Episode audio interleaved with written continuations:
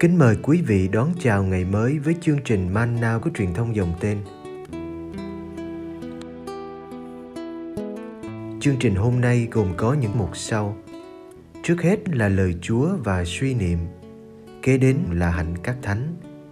Bây giờ kính mời quý vị cùng theo dõi chương trình.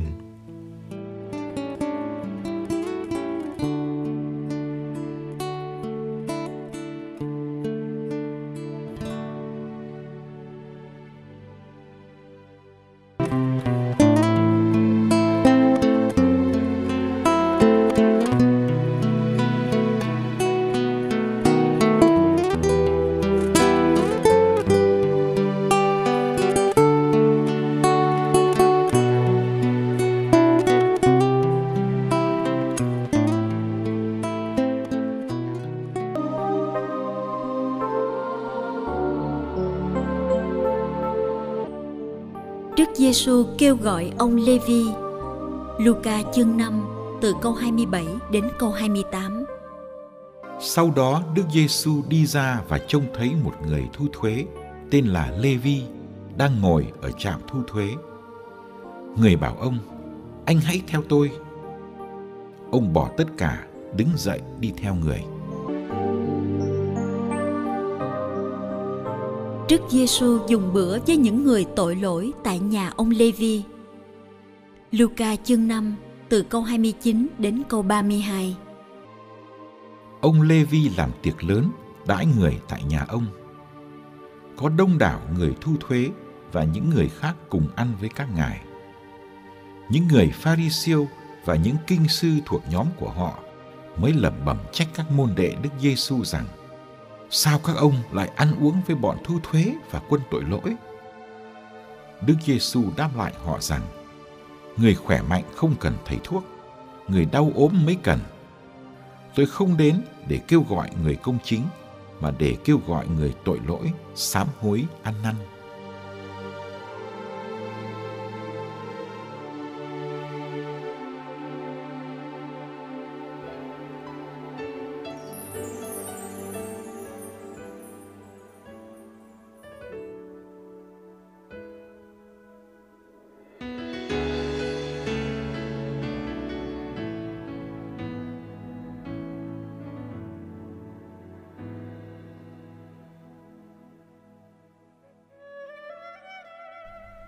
Việc thầy Giêsu kêu gọi anh Levi làm môn đệ phải được coi là một cuộc cách mạng lớn vào thời bấy giờ.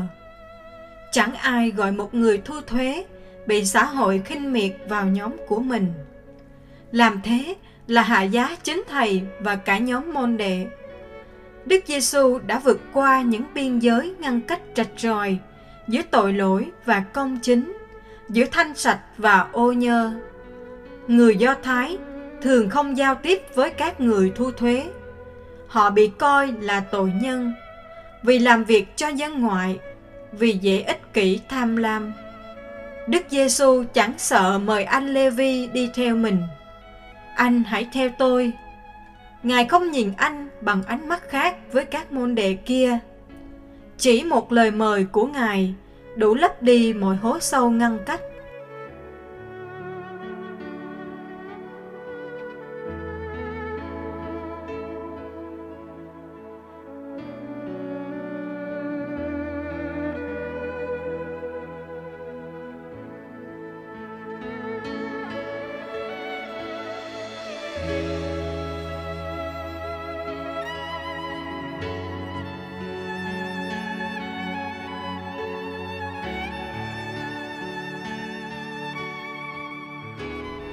Levi đã quảng đại đáp lại bằng hành động. Bỏ tất cả, đứng dậy, đi theo. Đối với người Do Thái, bữa ăn có tính thiêng liêng. Đó là lúc người ta thông hiệp với nhau, nên một trong tình bạn, và cùng chia sẻ với nhau mọi thứ đồ ăn, thức uống. Chính vì thế, ăn uống với người tội lỗi là điều không được phép vì điều ấy sẽ khiến mình bị ô nhơ. Đức Giêsu có vẻ không sợ chuyện này. Khi Ngài nhận lời ăn tiệc chia tay do anh Lê-vi khoản đãi. Bữa tiệc thật là lớn, có đông đủ bạn bè đồng nghiệp của anh. Trong số khách mời có cả các môn đệ. Đức Giêsu dám đến nhà người tội lỗi và ăn với họ. Hẳn là Ngài rất vui và tự nhiên, chẳng có gì phải e dè, xa cách. Chỉ có những người Pharisêu là khó chịu và lẩm bẩm đặt câu hỏi tại sao.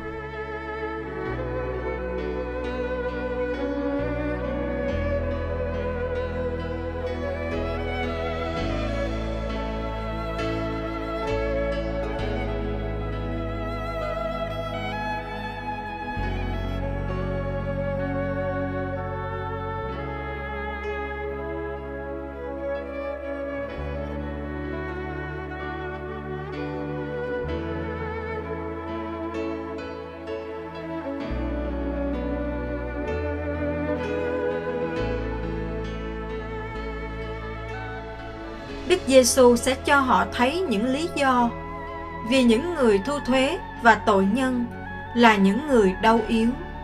Những người đau yếu mới cần đến thầy thúc Giêsu.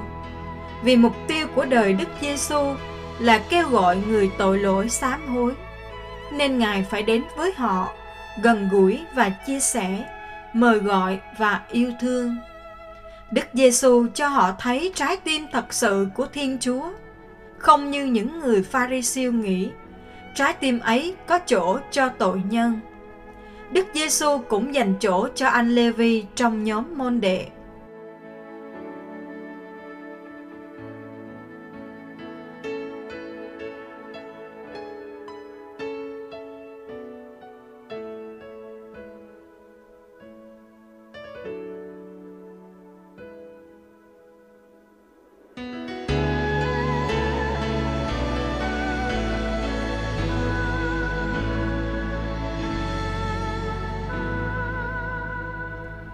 Giêsu giúp chúng ta biết cách mời người khác hoán cải.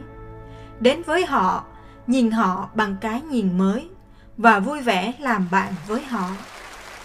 Trước khi làm cho người khác hoán cải, chính chúng ta phải hoán cải nơi cái nhìn của mình về người khác.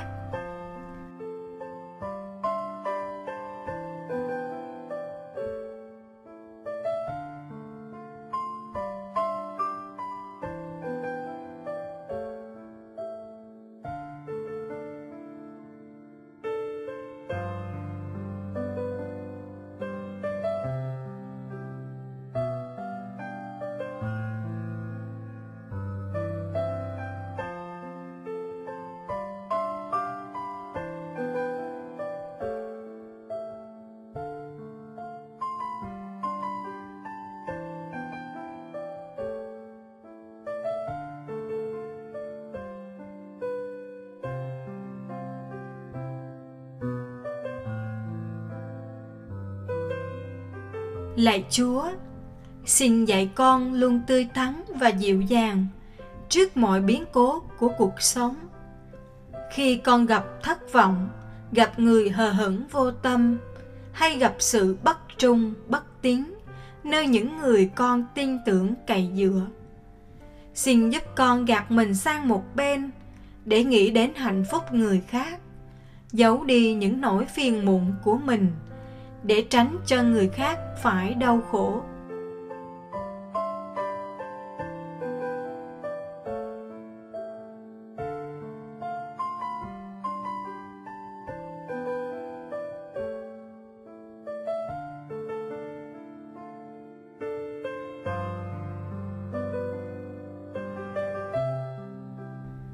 Xin dạy con biết tận dụng đau khổ con gặp trên đời để đau khổ làm con thêm mềm mại, chứ không cứng cỏi hay cay đắng. Làm con nhẫn nại, chứ không bực bội. Làm con rộng lòng tha thứ, chứ không hẹp hòi hay độc đoán cao kỳ. Ước gì không ai xuất kém đi vì chịu ảnh hưởng của con. Không ai giảm bớt lòng thanh khiết, chân thật, lòng cao thượng, tử tế, chỉ vì đã là bạn đồng hành của con trong cuộc hành trình về quê hương vĩnh cửu.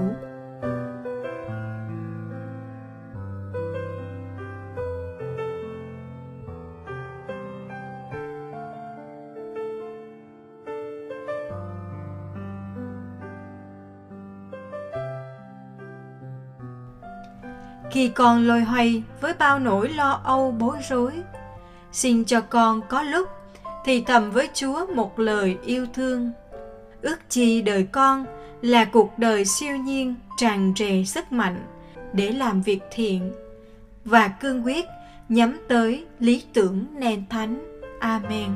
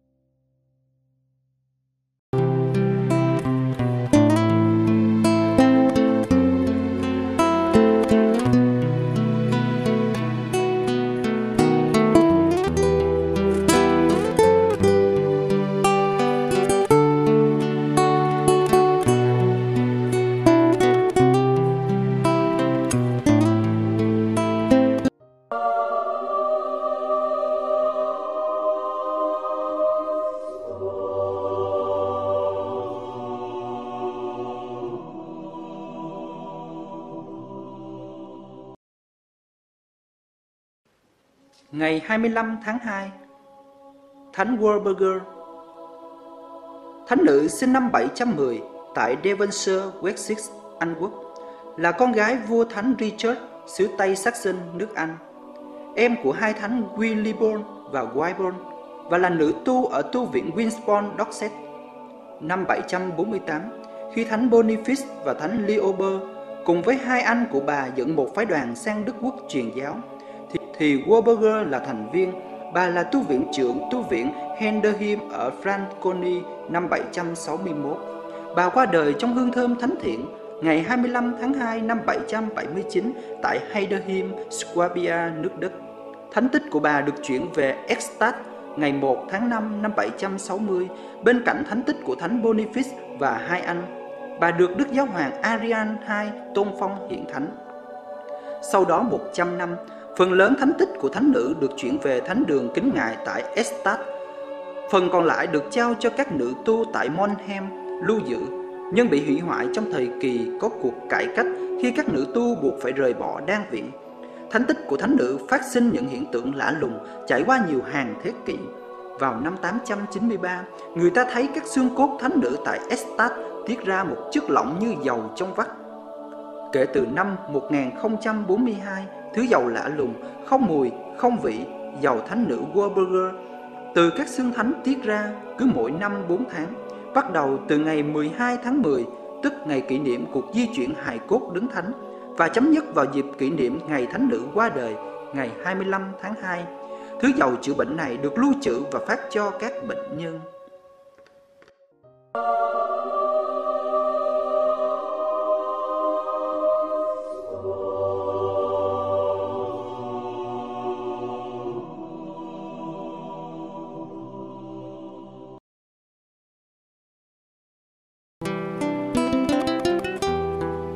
Cảm ơn quý vị đã theo dõi chương trình.